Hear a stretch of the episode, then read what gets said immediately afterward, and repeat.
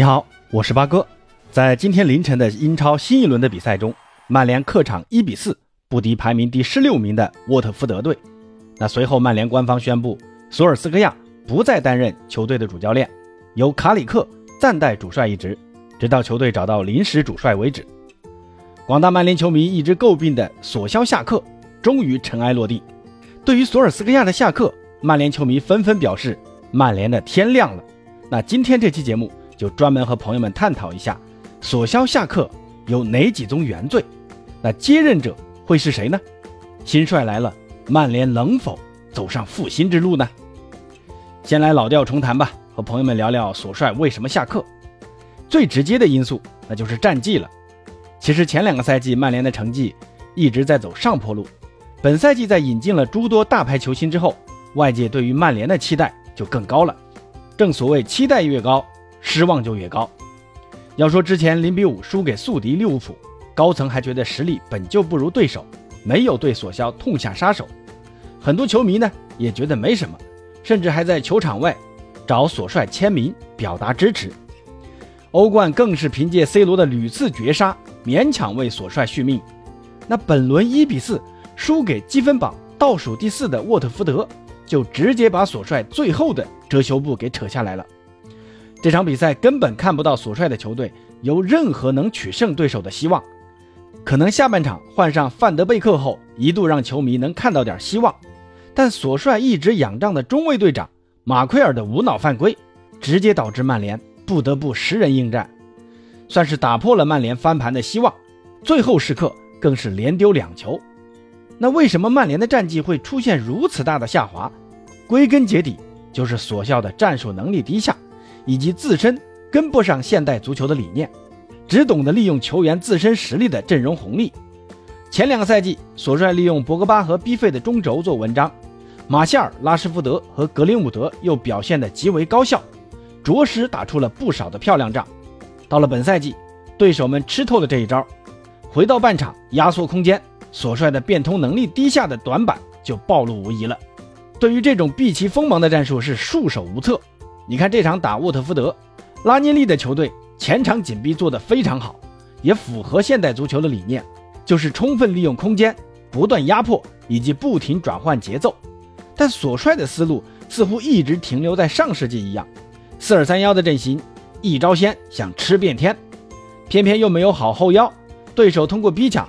你的中场就几乎形同虚设，前后脱节。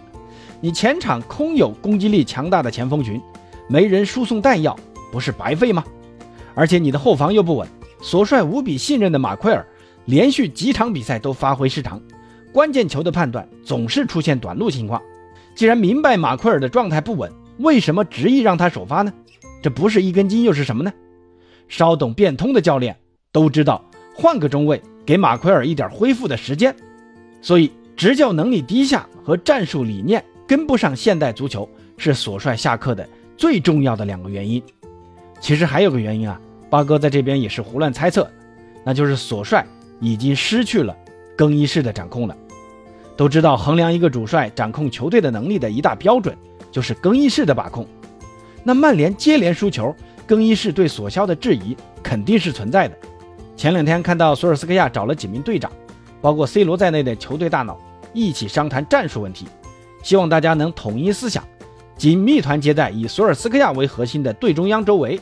那这个事儿八哥是这么理解的，这么做确实是应该要做的，但为什么要做这件事呢？大家有没有想过？估计是索帅看到队内球员对其执教有质疑，或者出现不配合，或者出现各踢各的。那我猜 C 罗肯定是最郁闷的那一个啊。打利物浦的踢人已经暴露了他的心态失衡了，所以才会想到开这个会来统一思想，结果还是事与愿违，最后一次挣扎也是无用功了。这轮比赛，曼联场上球员拼得最狠的，居然是索尔斯克亚最不看重的范德贝克，这想想还是挺可悲的啊。那总结下来，战术调整能力低下，跟不上现代足球的理念，失去更衣室的支持，是索尔斯克亚下课的三大原罪。空有福格森的支持，俱乐部也不得不挥泪斩马谡，将这位前两年把曼联带回正轨的 DNA 教练炒鱿鱼了。那索尔斯克亚走了，谁会来呢？现在传闻的有这么几个，这里跟大家分享一下。呼声最高的是齐达内，另外还有阿贾克斯主帅滕哈格、莱斯特城队主帅罗杰斯、前德国队主帅勒夫、前法国主帅布兰科、前巴萨主帅巴尔维德、前罗马主帅丰塞卡，甚至前西班牙主帅洛佩特吉和现任西班牙主帅路易斯恩里克。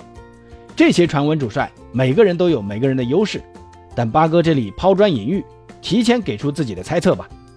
呼声最高的齐达内肯定不会在现在来执教曼联的。首先，齐达内的执教首选是法国国家队，但目前德尚的执教很稳当，已经冲进了世界杯决赛圈，大概率会率队冲击明年的世界杯。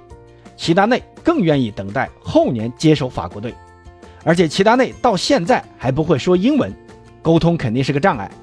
当初球员时代为了去西班牙，齐达内可是率先学起了西班牙语，所以看得出齐达内这个人做事儿喜欢提前做准备，不做无用之功。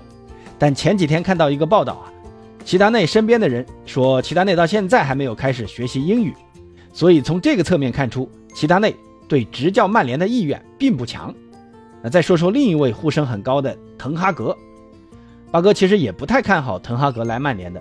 首先，滕哈格虽然执教阿贾克斯的成绩很好，但滕哈格毕竟没有执教过像曼联这种级别的豪门的经验，能不能镇住曼联这帮球员还是个疑问。其次，滕哈格调教进攻是有一套的，但曼联如今的问题其实更多在于防守，滕哈格不一定有这个能力来解决。第三点呢，就在于曼联这次的公告中提到。先要找一个执教到赛季末的临时主帅，从这一点来看，八哥觉得曼联可能更想找一个过渡教练，先把这个赛季应付过去。从这一点看，滕哈格肯定不希望自己只来曼联执教半个赛季，之后发现不合适再重新去找工作吧。所以，滕哈格八哥也不太看好啊。那还有一个就是莱斯特城队的主帅罗杰斯，这个就纯粹是扯淡。罗杰斯曾经执教过红军利物浦。曼联的高层脑子只要不傻，绝对不会请一位跟利物浦渊源如此之深的主帅。至于后面提到的恩里克、洛佩特吉、埃梅里等在职大球会主帅，那都不太可能啊。所以八哥认为最有可能接任曼联的，只会是从目前赋闲在家的或者代价较小的几个主帅中选一个来救救急，等下赛季再寻找一个正式的主教练，那就只剩下布兰科和丰塞卡。还有前德国主帅勒夫了，丰塞卡的战术略显保守，和曼联的气质不符。勒夫呢，从没执教过豪门俱乐部，再加上这次只是去救火，他也不一定看得上这个职位。所以八哥认为布兰科才是曼联这个赛季的接任者。布兰科目前在卡塔尔球队赖扬队执教，挖过来代价不大，而且布兰科执教过法国国家队和巴黎圣日耳曼队，有过大球队成功的执教经历。也拿过好几个法甲冠军，并且布兰科在零一到零三赛季在曼联效力过，并在曼联退役。曼联球迷对此肯定也会接受布兰科临时来救救火。如果打得可以，下个赛季扶正也不是没有可能啊。打得不好，那下个赛季再接着请齐达内吧。那如果新教练来了，接下来曼联会如何走呢？很多人认为，如今的曼联是积重难返，换谁来都会面对很复杂的局面。不一定能起到换帅如换刀的效果，别期待太高。那我明白这是很多人为了保险起见所说的话啊，先把困难局面说严重一点。新帅来了，万一也没打好，起码可以说，你看我说吧，换谁来都没用。但八哥觉得，以曼联现有三条线的球员的实力，是可以打出好的成绩的，只是缺乏合适的战术和人员安排。东窗如果能把铁锤帮的后腰赖斯给挖过来，新帅。再把现有球员通过合适战术捏合起来。